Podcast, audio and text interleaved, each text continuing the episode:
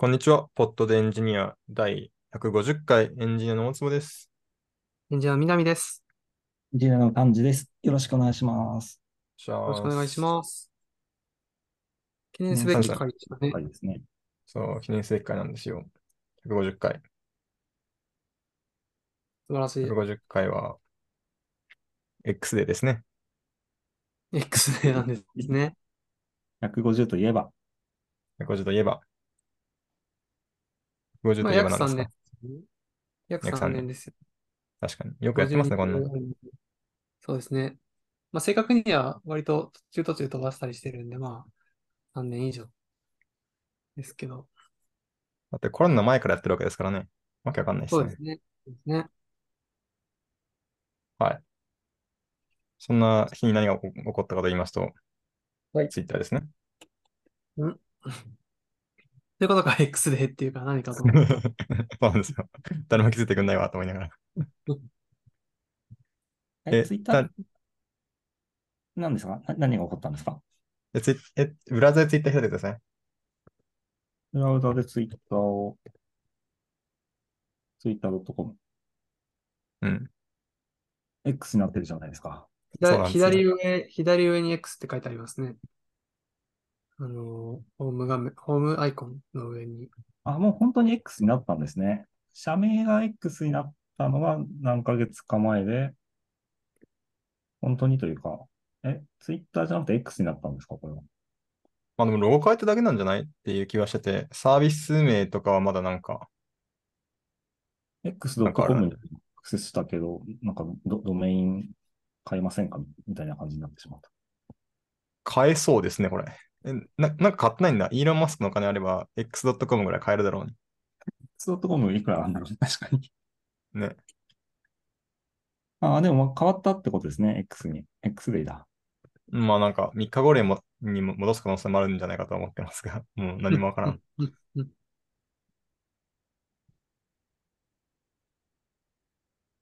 あの、X.com。あの、X.com、あの、大文字の X.com は、あのー、もう Twitter のものになっていて、リダイレクトされますね、Twitter.com に。えええ、ドメインって大文字小文字区別するんですか？なんか、えっと、僕が今見てるニュースだと、エックスドットコム、X がその大文字を使いますって書いてあって、実際今、僕のブラウザでタイプしたら、あの、Twitter.com にリダイレクトされました。え、されなかった僕今。大坪君と同じ疑問を感じたし、僕もされないですね。え、じゃあなんでなんだろう。えー、もしかしたらブラウザがなんか本当は区別があるので正規化してるとか？え、今日買った？いやー ディーエヌエス が浸透しきってないか。浸透っていうな。え、な、なんていうんですか？正式な。だからなんか ディーエヌエス の浸透って言われたらなんかこれを言わなきゃいけないっていう決まりがあるとかと思う。すいませんでした。僕のインターネット文化です。えっと、一応カールを僕のローカルの ピーシー ですると、あのさんまるにが返ってきますね。なんかクラウドフレアが返してますよ。うーん。え、マジか。で、うん、そうですね。ちょっとふたりにじゃあ後でスクリーンシェアしてお見せします。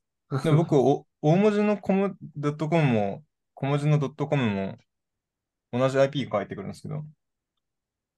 そうなんですね。なんか。リグエックスドットコム ってやると、同じものが返ってきますね。ちょっとチャット ジーピーティー 聞いてみよう。チャット ジーピーティー はでもそんな最新のことは知らないんじゃないですか。あ、いや、あの、なんか、大文字小文字って区別すんのみたいな。あ、なるほど、なるほど。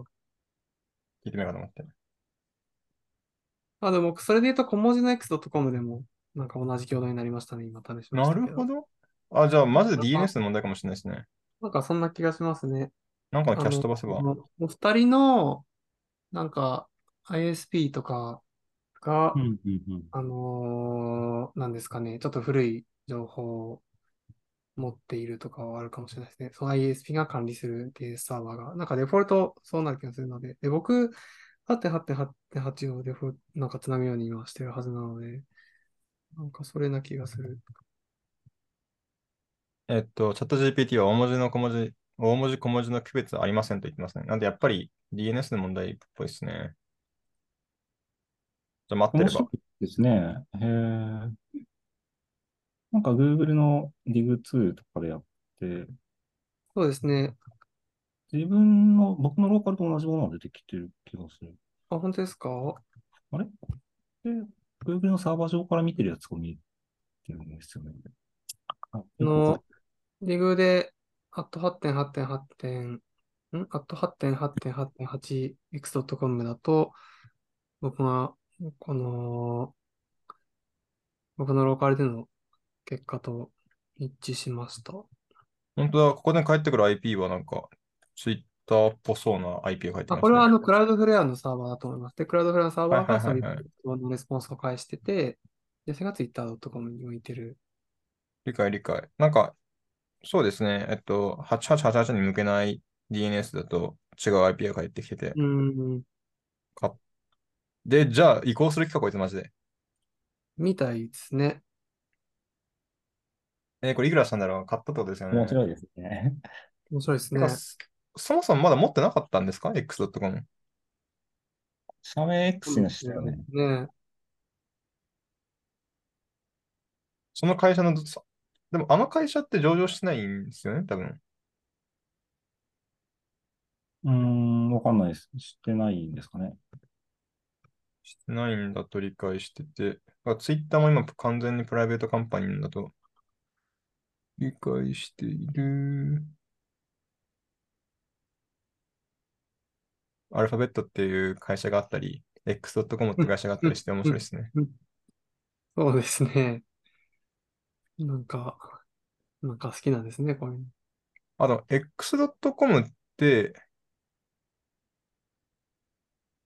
一瞬作られて、一瞬で畳まれた会社なんだ。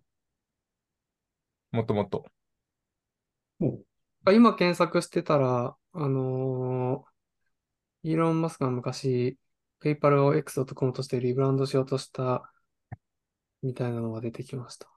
な, なんか、ダメだったみたいですけど。なんかそこからずっとこの会社自体はあった的なやつだと思ってました。違うんですね。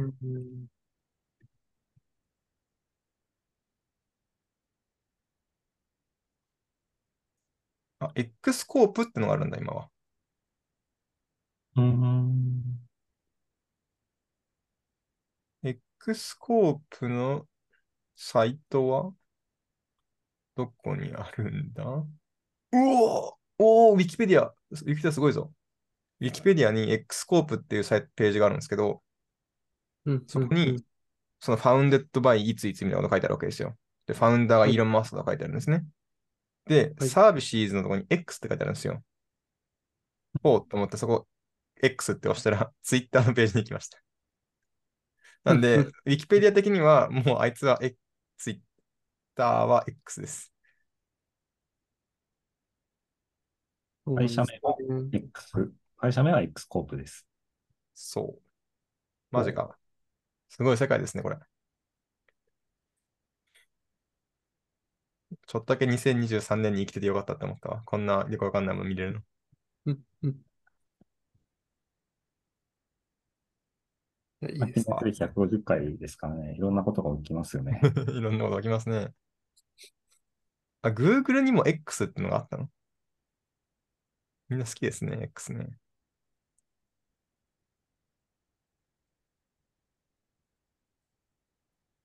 なるほどね。X ホールディングスってのがあるんだ。それ系で言うと、あのー、Z ホールディングスみたいなのありますよね。あの、Yahoo や ライン を。ああ。確かに。ちょっとあ、あの辺の、なんか、どれがどれ持ってるか、ちょっと毎回混乱するんですけど。いや、僕もわかんないですよね。あのー、Z がありますよね。一番上の会社が何なのか僕分かってないんですよね。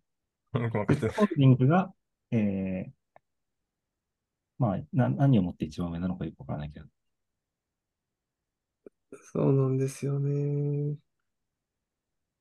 ライン とか Yahoo が Z ホールディングスの子会社なんでしたっけ？なのかもしれないと思ってますが、ちょっとど、どれがどれを持ってるのかも僕もわかんなくて。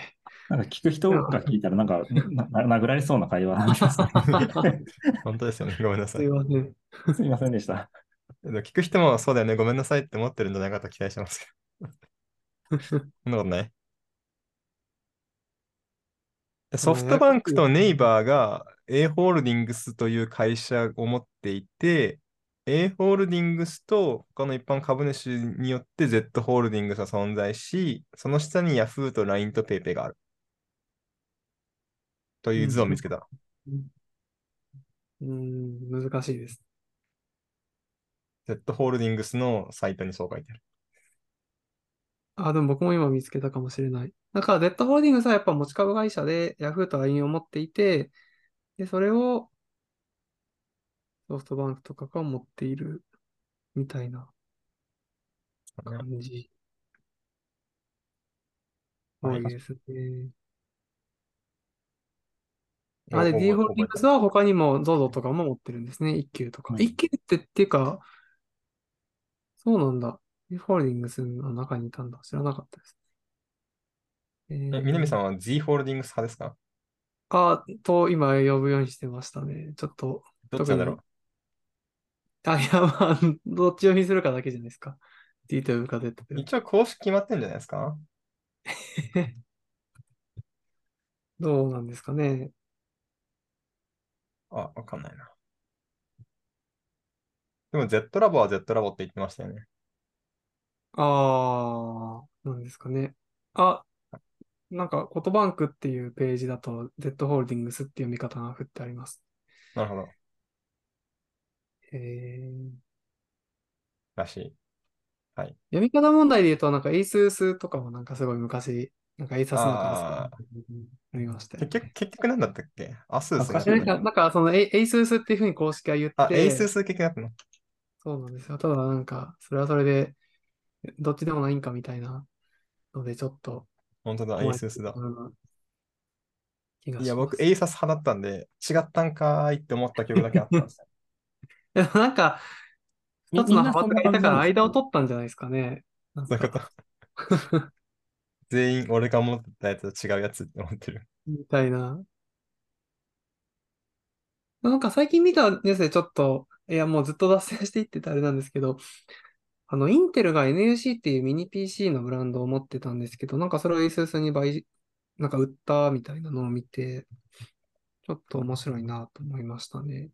うん、エースース ってなんかノード ピーシー とか結構いいのずっと作ったりしてるんで、ミニ ピーシー って割とノード ピーシー の部品とか使ってるんで、なんか、で、まああと確か自分たちのミニ ピーシー をなんかやってみたのもなんか見たような見なかったような、ちょっとあやふやなんですけどそこは。ミニ ピーシー のブランドってあんまりちょっと分かってないんですけど、はい、な何を、何を持ってたって何を売ったんですか？あと エヌユーシー っていう、多分なんかシリーズみたいなものがあって、インテルのそのミニ ピーシー の、なんか製品群みたいなのがあるんですよ。で、そこのブランドってことか。そんな感じだと僕は思っています。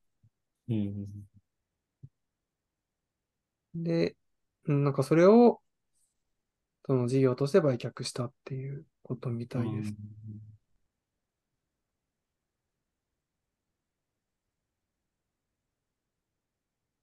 うん、なんか、エヌユーシー は ネクスト Unit of Compute だということが今、ちょっとニュースを見ていて分かりました。えー、なんかミニ ピーシー、僕、そういえば夏、まあ、今夏なんですけど、夏ぐらいになんかちょっと遊びで ウィンドウズ が一つ欲しくて、買ってみたんですけど。お、いいじゃないですか。これがミニ ピーシー っていうんですかね。なんか、じゅっセンチかけじゅっセンチぐらいの、なんか、すごい小さいやつで、で、プロセッサーがインテルの エヌひゃく みたいなのが入ってて、うーん、全然最近 ウィンドウズ を触ってなかったので、なんか アイスリー とか アイファイブ とかそういうやつじゃないんだなって思って、ああ、確かに。こういう世界なんだなと思いました。うーん、なんかメインは、メインというか、その ピーシー 向けにはやっぱ アイ なんとかシリーズみたいなのをずっとやってると僕は認識してて。そうですね。本当に小さくて、まあ消費電力も少なくて、まあその代わり多分パワーも最低限と、なんかそういうものが欲しい人向けに売ってて、しかもめちゃめちゃ安かった、なんかに、さんまんえんとかで買えるんですよ、ね。ああ、いいですね。安いですね。本体だけ。うんうんうんうん、でディスプレイとあのキーボードとマウスは別であってっていう感じで、うんうんうん、そう、そういう世界があるんだなと思って、確かに遊んでましたちょっと。いいですね。確かに。あとなんかミニ ピーシー でもなんか多分そういうのもあるし、なんかモバイル向けのプロセッサーとか載せてるみたいなとか、モバイルというかノート ピーシー 向けのプロセッサー載せてる。あのー、でノート ピーシー 向けに別に、まあ、普通に使われるものには使われてるようなものがあってるのとかもあるイメージですね。だから、こう アイスリー とかそれこそやってたりとか。うん、あその命名規則、規則というか、ラインナップ全然知らなくて、い, いろいろやってるんですね。うん、まあ、メインは、ね、アイスリーごきゅうきゅうみたいなやつなんですかね。なんかある程度のお値段で売れるんで、そっちは、まあやっぱり、なんですか、ピーシー としては多分一番売りたいと思うんですけど、まあとはいえ、その低消費電力だったり、まあ安めなものにも需要があるので、それに応えるラインナップっていうことなんですかね。うん、そうですね。もうちょっと エヌひゃく が詳しくは知らないです。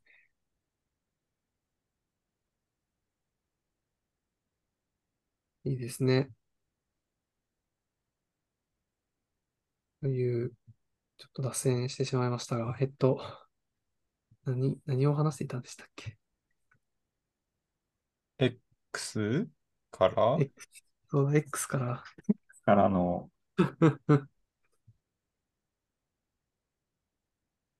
そうだった、そうだった。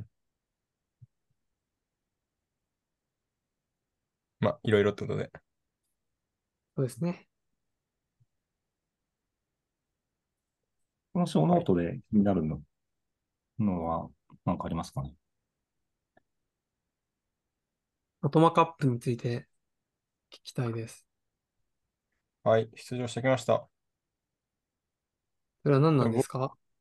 これは機械学習コンペなんですけど、おえっと、僕も最近知ったんですが、アートマって読むらしい。へえ、あ、そうなんですね。いや、僕もなんか、うん、アトマって聞いたことの方が多かったんですけど、なんかあの、なんだっけな。この大会、結構初心者にもや優しい大会として、その会社のデータサイエンティストの人に紹介してもらったんで、なんか、うんうん、いや、かぐるいきなりやるのちょっと大変だよ。なんか、なんかもうちょっと簡単なやつないのみたいなこと言ったら、あの、誰でも楽しめる、こういうのがあるので、ぜひって言われたんで、やってみるかと思ってやってみたんですね。で、その初心者向けになっているので、まあ、初心者向けというか、初心者にも優しくなっているので、とりあえず何もわからん人はこの YouTube 見たら一緒に最初のサブミッションできるよみたいな、そういうチュートリアルがあるんですね。うん、そこで、あの、あの、アートマって発音を聞いて、えって思ったんですよね。で、今調べたらやっぱりアートマでしたね。なるほど。はい。まあ、さておき。えっと、かぐるも僕ちゃんとやったことないんで、なんか一回だけサブミットしたことがあるはずなんですけど、なんか本当に何も僕覚えてなくて、なんでかぐるとのちょっと、なんですか？比較はできないんですけど、まあ手元でマシンラーニングして、この人はこんな行動しそうというのを シーエスブイ にまとめて、サブミットして、その、うん、精度を競うんですけど、それに出てきまして、なんかデータサイズもそんな大きくなくて、なんかごメガとかだったかな、確か。なので、普通に Excel でコチコチって開けるサイズの シーエスブイ が落ちてきて、そこからまたサブミッションする シーエスブイ もにメガぐらいだった気がしますね。そんなサイズ大きくないやつ。本当に軽いモデルだったら、そのいち、にふんで学習から推論まで終わっちゃうみたいな。うん、なんかっていうような軽いやつだったんで、サクサクってこうやって少しずつスコアが上がっていくのが楽しみ。まあ、ちょっと機械学習コンペにはまる人の気持ちはちょっとだけ分かりましたね。ああ、いいですね。スコアが上がっていくのは楽しいって感じだったんですか。そう。ただ、この壁が来たときに、ちょっとなんか、これは、これを超えるのは愛というか体力がいるなって思ったんですよね。うーん。僕は、ラブです。うん、あ、そうですね、ラブですね。はい。はい、なんか、うん、最初に、あの公式の初心者向け動画で、こんな風なコード書いてみたらこんなことができますね。はい、これで一応完成したサブミッションができます。これを出してみましょうというベースラインが、えっと、のスコアが いってんよん ぐらいなんですよ。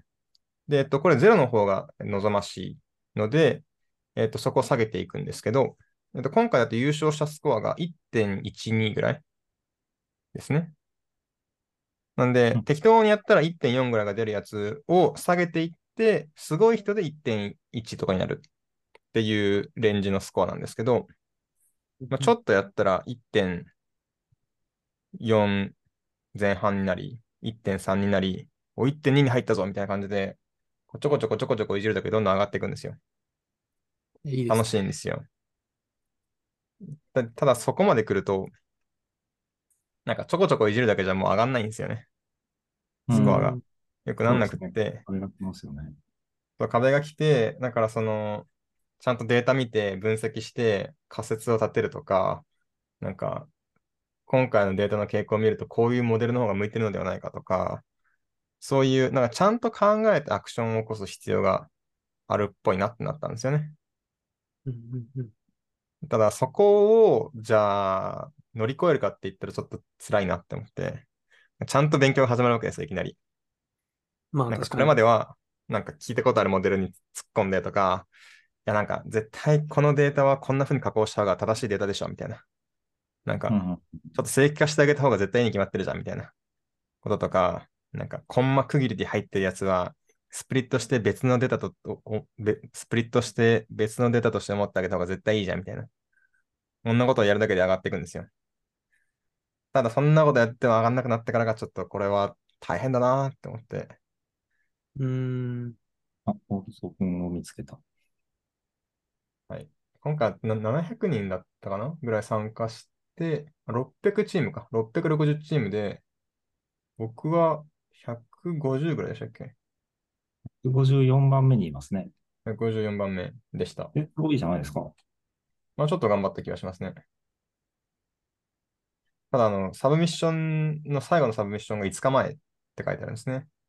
なんか力尽きてるんですよ。みんな何時間前とかなのに。なんかもう確かにもうあ。サブミッションデッドラインの何分前なんだ。あ、そうですね。サブミッションとかで頑張ってるんですね。え、そんなタイミングまでできることがなかったんですよ、僕は。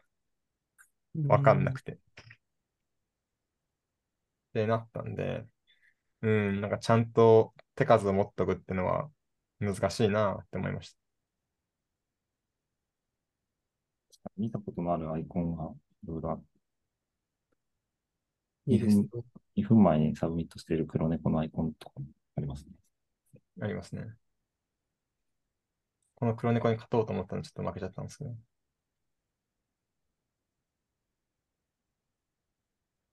はい。いや、みんな真面目にやら、やらないだろうから、僕はちょっと頑張ったら、なんか僕もできますって顔ができるかなって思ったんですけど、そんな甘くないな、さすがにっていう感じでしたね。うーん。いや、でも、え、ろっぴゃくチーム中ひゃくさんいだったら、まあ、まあ、まあね。頑張ったって感じじゃないですか。頑張ったって気持ちがいい。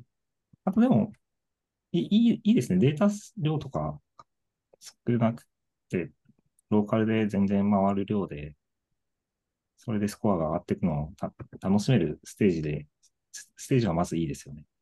そうですね。なんか、まずでっかい ジーピーユー をうまく用意して、そこのセットアップするところがうまくいかないと、参加できないコンペとかだとちょっときついんで。データ読むことがまずかハードになるとか、はいはいはい。そういうのもあると思うんで。うん。楽しめるフェーズがスプレッドシートに入るっていうのはもういいっすね。よかったです。こういうのばっかがいいなって思ってるんですけど、多分、かぐるってもうちょっとガチなんですよね。なんかバカでかいデータと。まあでもデータサイズはやっぱり数ギガとかど動画だったり画像だったり動画とか、はいはいはい、もうファイルがいっぱい分かれていたりして、まあ、なんか最初サブミットするまでデータ読み込んで全部使うまで難しいみたいなのがやっぱありそう。僕も全然サブミットしないんで分かんないんですけど、カグルエキスパートぐらい目指すかとか思ったんですけど、ちょっと、ちょっと大変そう。それは結構大変な道のりな気がしますね。ね。俺頭いいしいけるんちゃうとか思ったんですけど、そういう問題じゃねえなってなりました。なるほど。はい。Google.Science っていうドメインでいいですよね。ね。ね。あのなんかイスコンとかと一緒で、なんかやったらもうやんないっていう気持ちになりつつ、次始まるよって言われたらちょっとうずうずしてやっちゃうかもみたいな、そんな気がする。まあ、とおかかん頑張、頑張るみたいな、そんな感じですね、これは。うんうんうん。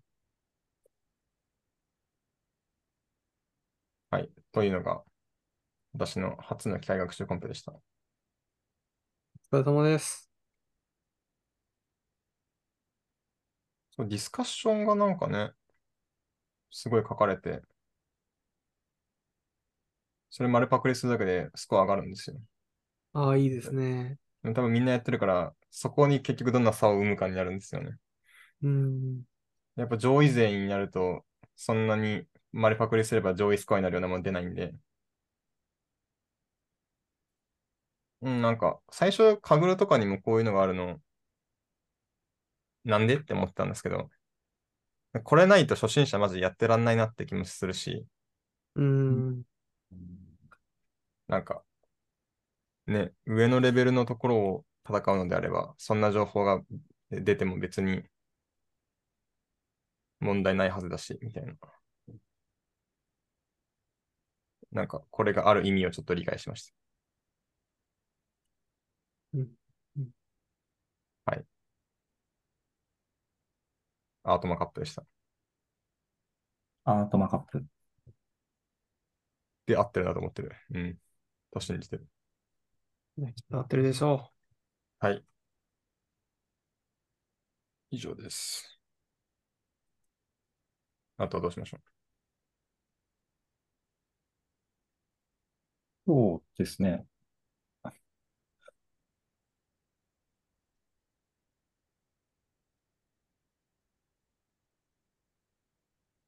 僕なな、何も書いてないんです。あ、でもちょっと、個人的な時事ネタがあるんで、いっこいいですか？お願いします。僕の携帯が使えなくなったんですよ。悲しい。悲しいんですよ。そうなんですよ。それはなんでそんなことになってしまったんですか？これがですね、iPhone でアプリ作ってて、なんかデバッグしてて、どう考えてもなんか再インストールとかしたら動かないから、これはデバイスの状態がおかしくなったなと思って、デバイスの初期化をしようと思ったんですよ。うん、で、僕 eSIM なんですよね。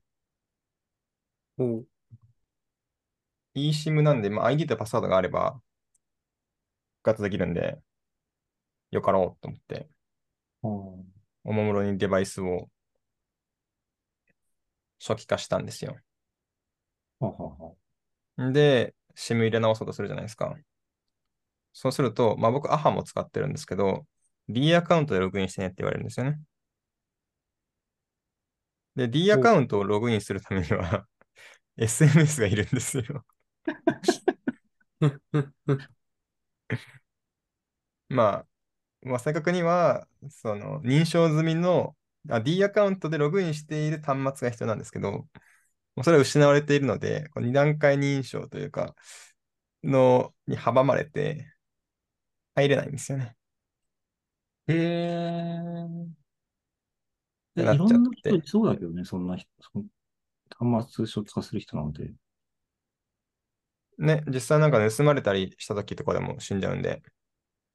まあ一応これに関しては、えっと、想定されているソリューションとしては、えっと、僕はやってなかったのでできなかったんですけど、マイナンバーカードと D アカウントを紐付けていれば、マイナンバーカードを iPhone で読み込むことで復活できるみたいな道もあるっぽい。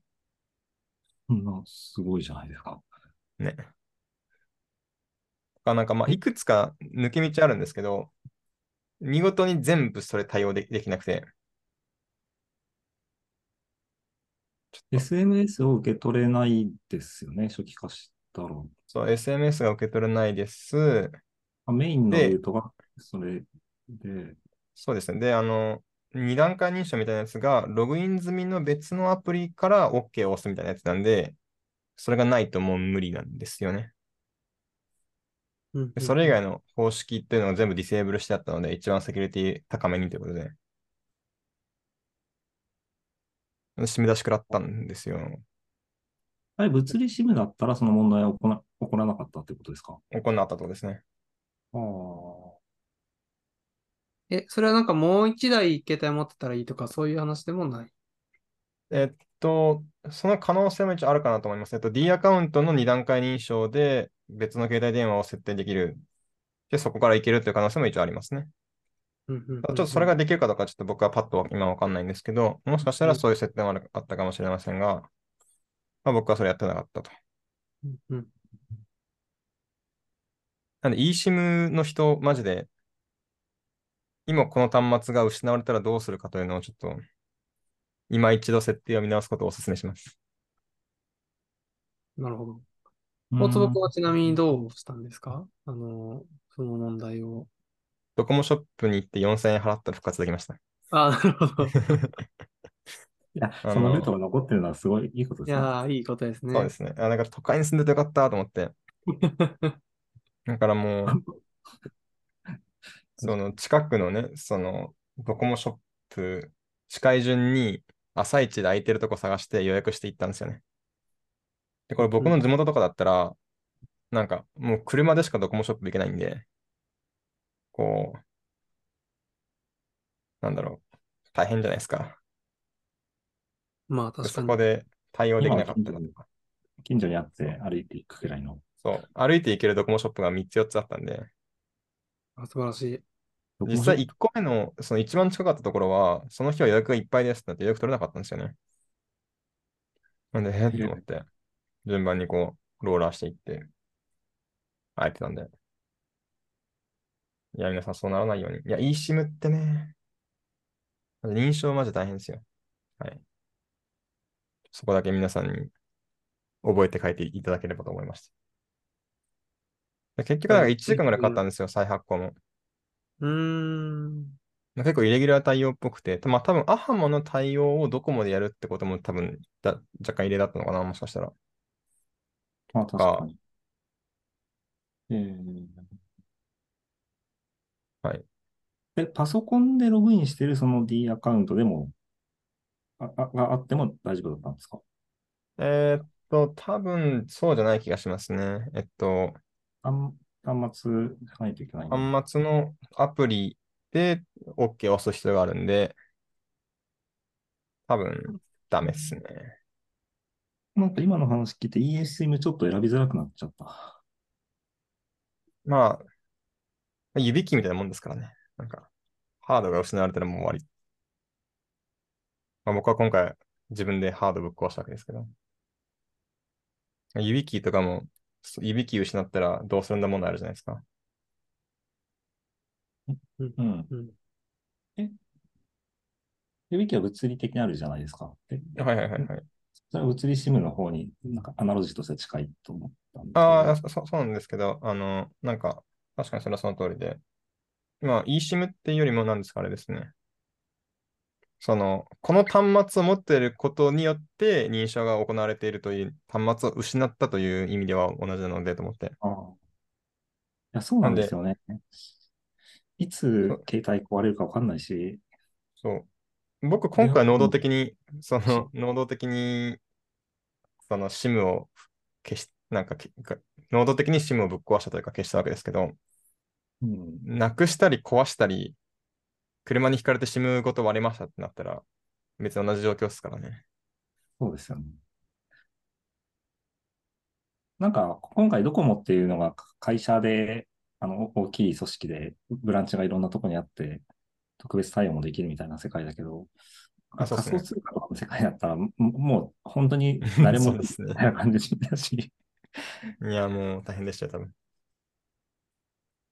マイナンバーとかで自分が証明できてなんとかなるって世界は素晴らしいなって思いました。いやもう素晴らしい。やっぱその店舗の数も多いんで、やっぱドコモとかもだから、これがもうほんそのか他の格安シムだったら結構大変だったと思うんですよね。店舗とかねえしみたいな。うーん。大手がやってる格安シムってちょっと安心感強いんだなって思いました。なるほど。物理シム選ぼう。いやでも物理シム一緒ですって、こうだから僕能動的に壊すかどうかですですからこれは。まあ確かに。あ、一応あとこれあの eSIM に関してはあのデバイスを削除するときに eSIM だけ Apple アイディー 残しておくみたいなオプションがあるっぽいんですよね。うん。で僕はもうとりあえず全部ゼロにしたいと思ったんで消したんですよ全部を。ああ。より強い初期化みたいな感じだ。そう、一回リセットして端末を、それでバグが直らなかったんですよ。そんなはずはないと思って、本当にまっさらにしたら、じゃあどうなるんやと思って、本当にすべてのオプションでまっさらになる方法、方を選んだんですよね。それがまずかったですね。教訓でした。はい。皆さんも今この携帯が失われても携帯が復活できるということを確かめてみてください。はい。はい。じゃあ、はい。では、ボットでエンジニアだいひゃくごじゅっかいでした。ありがとうございました。ありがとうございました。